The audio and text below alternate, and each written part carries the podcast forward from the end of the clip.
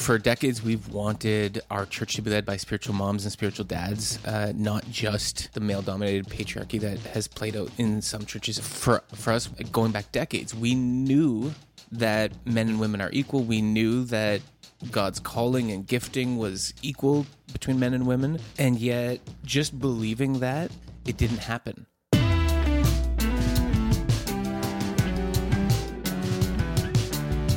Welcome back to the Southridge Worship Leaders Podcast. This is your second episode. If listening to things in order is important to you, please pause this episode now. And if you haven't already, go listen to episode one. We would love to hear what you thought. Give us your feedback. Tell us what inspired you, challenged you, or even better, what you disagreed with. What do you want to push back on? The hope is that this isn't a one way dialogue where you're just consuming information, but that this actually becomes a conversation that can keep going over time and help us to mutually shape one another into being both better leaders and better followers of Jesus.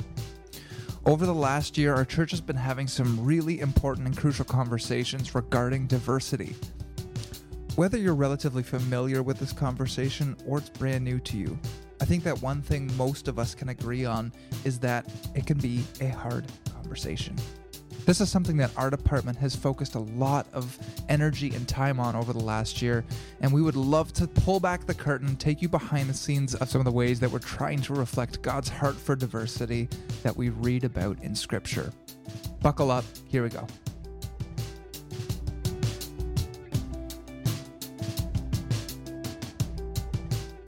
So, today we're going to talk about diversity, and that's something we've always cared about as a church community. It's not necessarily a brand new idea or concept, but probably over the last uh, year specifically, we've given it a lot more attention than we have in years past.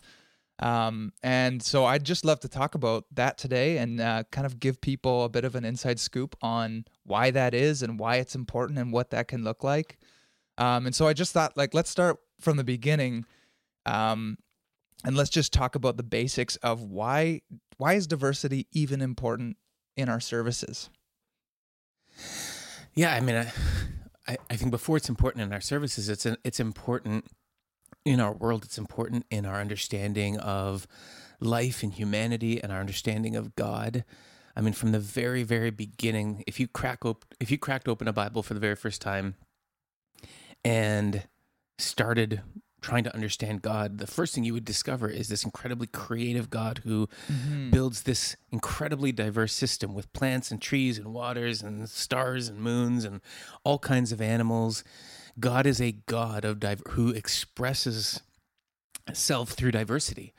And even when God creates us, we're told that God creates males and females in God's image.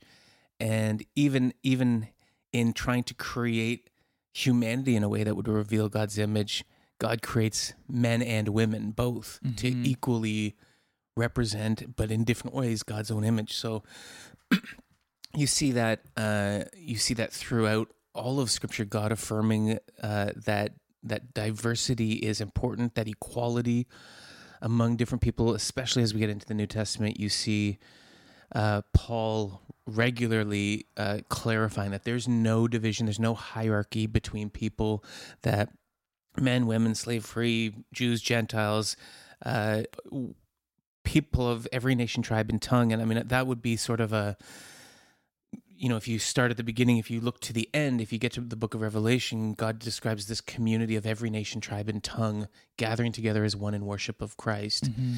And that is that is God's vision for the world that we would all be fully and uniquely ourselves, but come together as one body in worship of Christ. And so, this idea of diversity is super foundational. But even as we start to think about the church and specifically things like how we would do services, like when you think about how the apostle paul teaches in first corinthians for example where he does a lot of explaining about how church services should should unfold. One of the things that he articulates very clearly is the importance of diversity. In in first corinthians 12 um which I don't think it like not coincidentally that precedes First Corinthians 13 that talks about the importance of love, Love, yeah. um, and not being self-interested, but Mhm. that that sort of flows out of this idea in 1 Corinthians 12 where he says, "Listen, the body is filled with many different body parts. There are eyes, there's he- ears, hands, feet, mouths, and uh, we need them all. We can't just be if you have a church or a church service that's all all ears or all eyes, Mhm. you you don't have a complete or fully functional body. Mhm. And so diversity is actually incredible. And he Paul actually goes on, so that's First Corinthians 12. He talks about the diversity in the body. Then he bathes the whole thing in love in chapter 13. And then by the time you get to chapter 14, he's saying, so when you come together, everyone should bring their own pieces. Someone's going to bring a reading, someone's going to bring a song, someone's going to bring a prophecy, someone's that we that should actually get expressed practically Mhm. In what we do when we gather. Mhm. So Yeah. I would say that that it's pretty hard to actually take a good look at scripture and not discover that diversity is pretty important for of of a value when we gather. Yeah, that's that's good. I'd never actually thought about um, the content of chapter 12 coming right before 13 where we focus on love. And I'm just even thinking through the idea that as different members in different parts of the body, um, even just functionally, if the church is Christ's presence in the world, then like we don't exist as different members of the body just to like get different things done or to like check different boxes, but we actually become a better representation of Christ's body in the world when we reflect the diversity of who God is, right? Because if God is creating out of the diversity of who God, of who God actually is, um, then when our body of believers actually better when we embody diversity, we actually better embody Christ by reflecting the amount of diversity. That's Within God. absolutely true. I mean, if you go back to that Genesis uh, one, two, and three idea that like males on their own cannot actually fully bear the image of Christ. It's males and females, and it's important to to stop here because when we talk about diversity, I think the the that word seems synonymous with uh, talking about things like skin color or racial racial diversity, and that's certainly something that has been an important conversation for us this year, and it's something that we have invested a lot in, and we can talk about that. But when we talk about diversity this year, um, we're talking about a diverse types of diversity. We're talking not just about skin color. We're talking about uh, people with ability, with able-bodied people and people with disabilities. We're talking about males and females. We're talking about young and old. We're talking about gay and straight. We're talking about married and single. We're we're wanting to be a much more comprehensive uh, embodying of the full spectrum of God's people.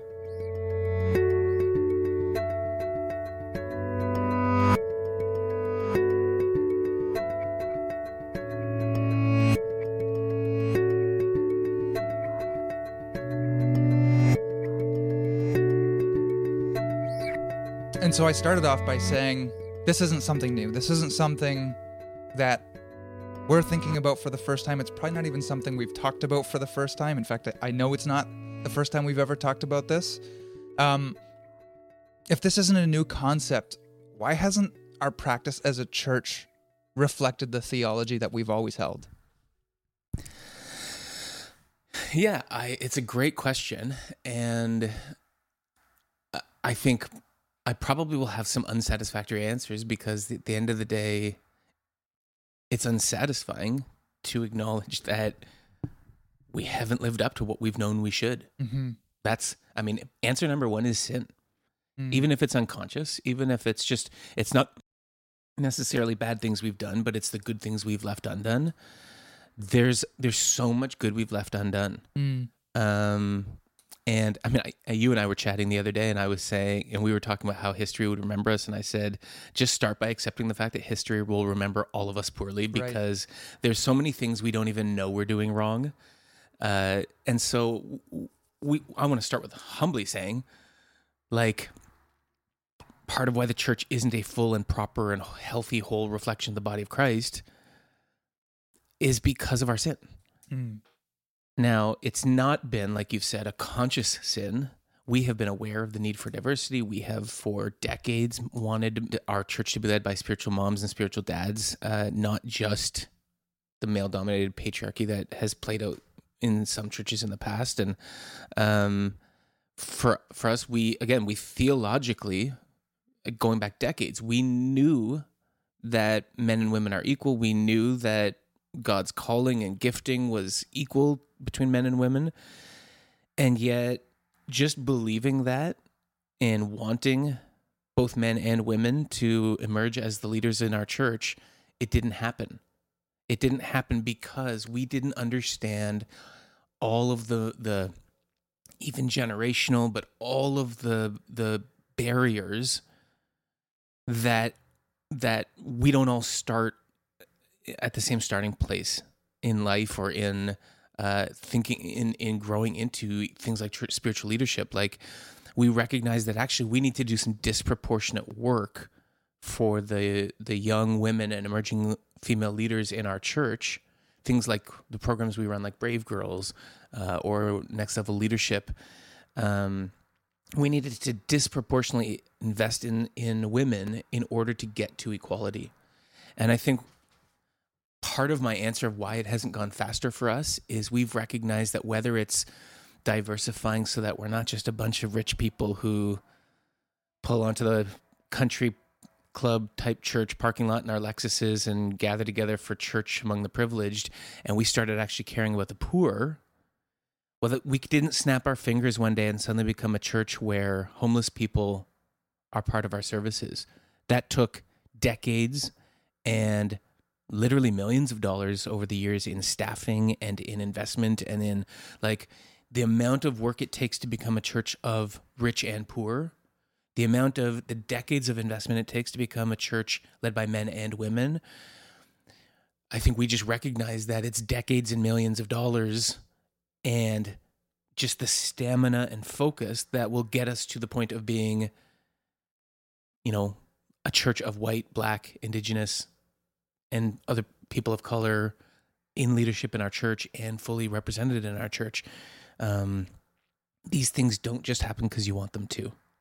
And so, I mean, this year we made this some people wouldn't know this language, but in our church, our departments have what we call rally cries, which are annual, kind of above and beyond our normal routine. This is something we're going to focus on this year. Well, this year, our department said the thing we're going to focus on is actually make, putting some hard work into being much more diverse in how we design services. So that's a step in the right direction, but we are far from arriving. Uh, and we're very aware of that.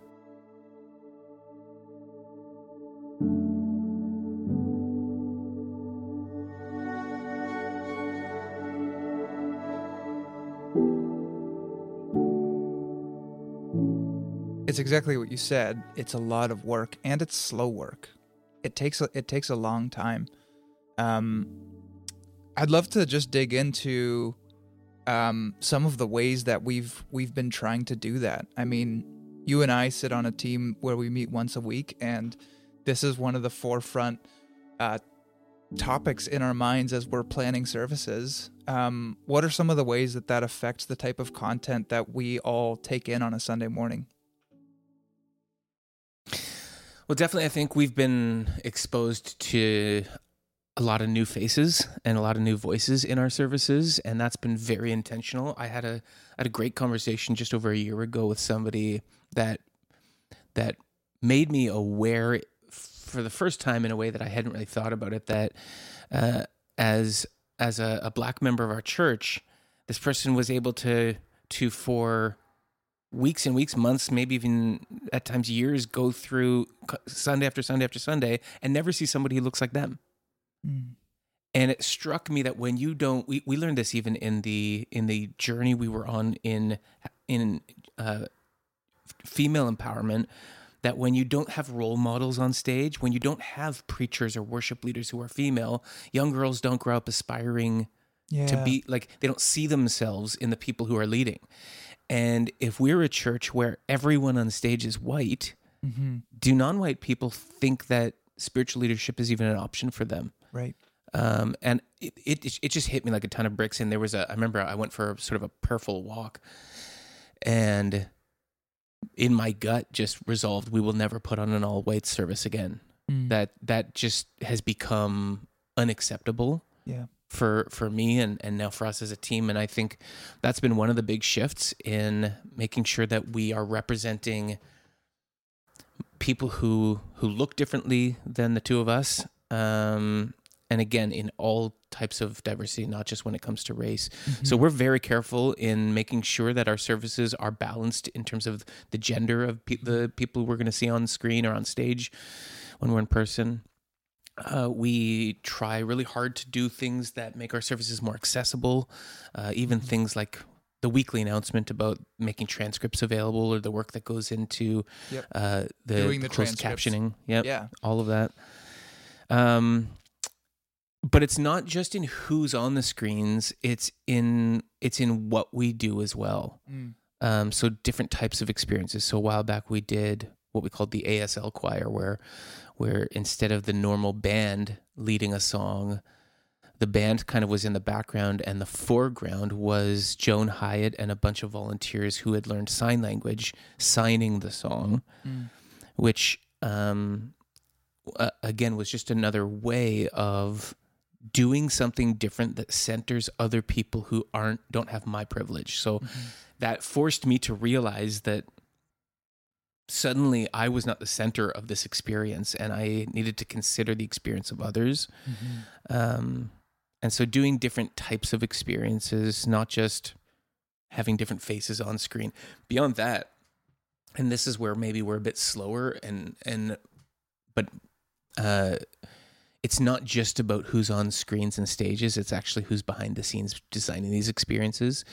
So one of the things that we try to do, and again, this is something that's still in, being developed, but there will be times when I will run ideas by uh, somebody in the LGBTQ community or somebody who's not white, and say, you know, what what what input would you have on how to do this experience? Mm-hmm.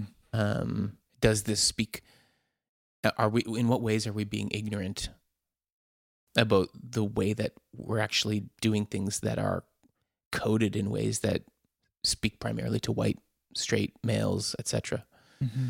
so even beyond that i mean i know that we're trying to have in our sermon applications and those kinds of things to acknowledge single people to acknowledge lgbtq plus people Totally. uh, to give examples that would apply to people with disabilities, etc. Yeah. Um, one of the other things that we talk a lot about um, is our song list.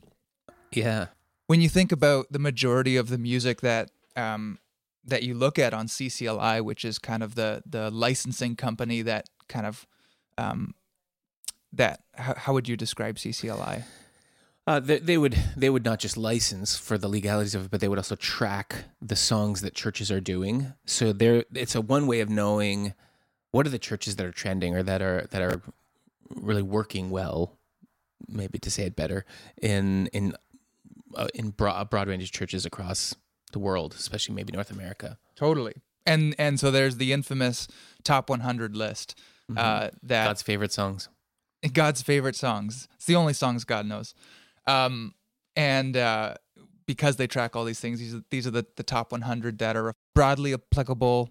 They focus on relatively simple themes. Um, they're they're very singable, very simple.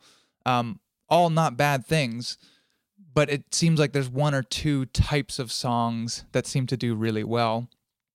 And because because of not I don't want to go too far down this rabbit trail, but because of the whole industry, the commercialization of worship. right, I mean, there's there's literally millions of dollars at stake, and so Mhm. not to suggest that the people who are writing these songs don't have pure hearts and good motives and love Yeah. God. Uh, but there, there is an ambitious to write successful songs, and in order to be successful, they got to be played in a lot of places, and so they Mhm. can't ever become too. Uh, they just need to be relatively uh, one size fits all or uh, broadly applicable. And quite honestly, most of these songs are coming out of America. They're coming out of Mhm. Nashville. They're coming out of these songwriting factories. yeah, Uh, and in in reality, a lot of them are coming out of uh, white churches and white songwriters Mm-hmm. and male songwriters. Quite, I mean, there are not that they're all white males, but Mm-hmm. one of the things that we've been thinking about is to what degree, even at the level of the content of the songs that we sing, are we actually are we actually experiencing the diversity of the body of Christ in in the kind of music that we're choosing?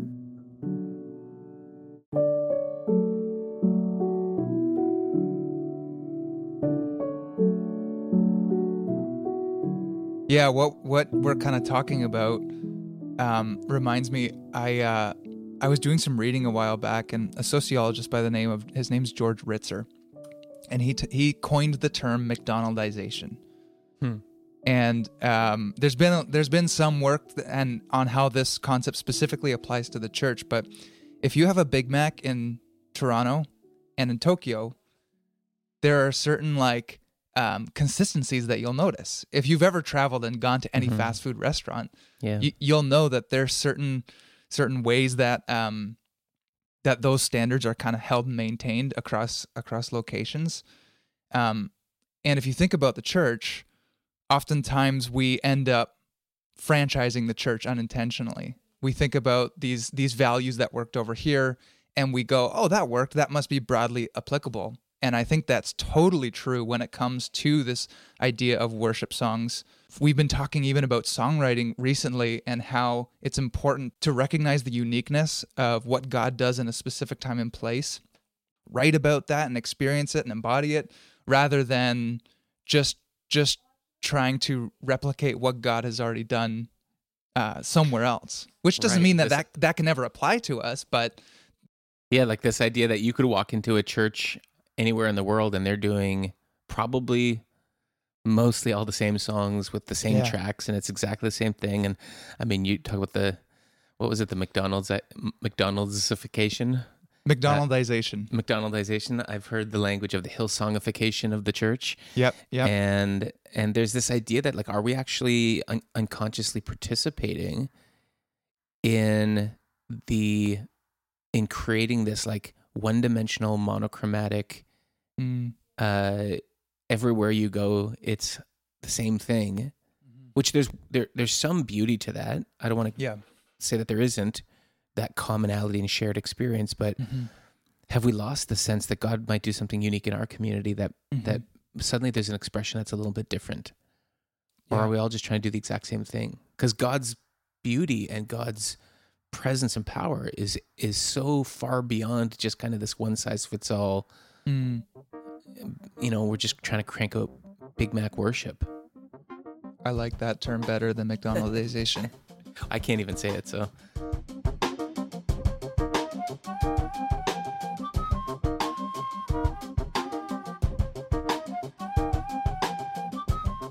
One of the things that can quickly feel a little icky is the idea that by pursuing diversity, we're just simply checking a box. That we're just making Mhm. sure that, um, I mean, I, I think you already said we we we do our best to make sure we're never putting on an all white service.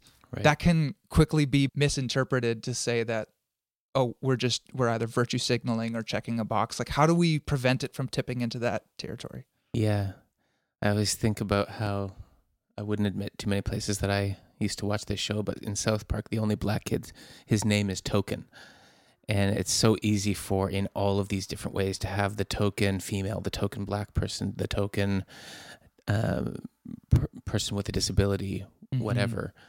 Um how do we not do that? It's it's at the end of the day it isn't token because it's actually something that we believe in to our toes. Like we talked about off the beginning that this is god's heart from the beginning and end of the narrative of humanity. And so by actually believing in the body theology of 1 corinthians 12 that we actually are worse if we're just some of the body parts and not all of them. Um when you believe that uh it changes your perspective on all of this. This isn't about well we got to have one of these and one of those and one of these so that we are checking a list. It's about actually saying no no no no we need we need people from different uh, experiences and cultures and who whose lives are shaped differently because of their skin color or because of their sexuality or because of their gender to actually bring a richness to our services so that we can more fully experience and express the the the image of God. And so Mm-hmm. that's that's at the end of the heart of it. The and and when you start to experience the impact of it, Mm. I think that's what keeps it from being a checkbox thing or a token thing.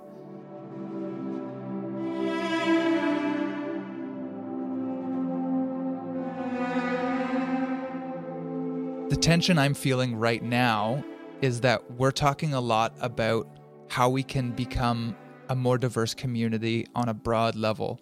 Um, and a lot of the ways that that is going to happen is through the behind the scenes planning and the more strategic conversations that a lot of our volunteers aren't actually a part of. How do how do we as worship leaders as the as the people who um, lead our congregations in singing and scripture reading and prayer how do we think about how how can we think about this conversation I, it's a great comment because the church, even though there it involves some of these corporate decisions that we and and and services that we plan and whatever, the church isn't this detached thing. It's us. The church is us. And so we will only become a more diverse, more inclusive, more fully representative of the image of God kind of church when we're all doing that in our own personal lives. Mhm. And so it's important to uh I would I would hope that everyone who's listening to this, I would hope that everyone who's engaging in the journey we've been on as a church is in their own personal life uh doing the hard work. Again, re- let's remember, believing in it, wanting it doesn't make it happen. It actually requires work. It requires years, it requires reading, it requires acknowledging that we all have biases, even ones we're unconscious, un- unaware of. Um, it involves a total shift in our posture rather than assuming we're on the right team and on the right side and our ideas are right and our ways are right, to actually assume that there's probably a bunch of wrong in almost everything that we do and having the humility to evaluate everything, to learn, to change, to be willing to push ourselves out of our own comfort zone in order to become more Christ like. Um, I think that we need to make sure that we resist the temptation to allow ourselves to live in environments that become echo chambers. So, as a practical example, you know, I'm not much of a social media, Facebook kind of person, but when I go on my on my Facebook page, I see a ton of opinions I disagree with, and I know a lot of people who will just ignore, avoid, or even sometimes block things they find uh, that they disagree with, or maybe even find offensive. And what we end up doing is we we end up unconsciously creating these algorithms where we just feed ourselves the things we already agree with and think, and we never learn and grow. And so, for me, I actually I actually sometimes as almost a spiritual discipline will take the time to click on and read views that I disagree with or I find even ugly or different or Mm. Because it'll actually affect the algorithm and give me more of that Mm. and it forces me to not live in an echo chamber and that as an example in our lives can we, can we do the same thing not just on social media but in our friendships can we actively seek out conversations in a non-defensive listening posture with people that we disagree with or that we uh, know have a different life experience than ours Mhm. um, th- there's a lot of like listening, learning, taking time, being uncomfortable. This Mhm. isn't for those of us who, like me, who like quick fixes and here are the three steps and then you're done. Mhm. Will never be done. This is a lifelong journey. This is actually a generational journey. Mhm. Um, so our grandchildren won't be done, but and they'll be aware of things that we never thought of mhm, right? Where it feels like 10 years ago, there are things we're talking about now that we weren't aware of 10 years ago. And, and 10 years from now, it's going to be something else.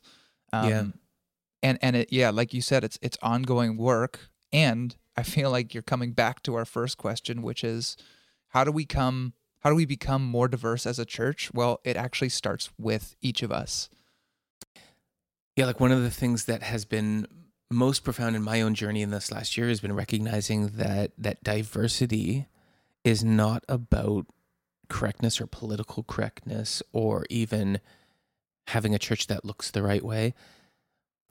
D- diversity is about discipleship. It is actually it is actually a challenge and hard work that is growing me and forming me and all of us together into the image of Christ, which is the whole point of worship, which is the whole point of life. Uh, it's the whole point of our faith. And diversity is one of the most powerful tools, I think, in forcing us out of our comfort zone into opportunities to become more Christ like.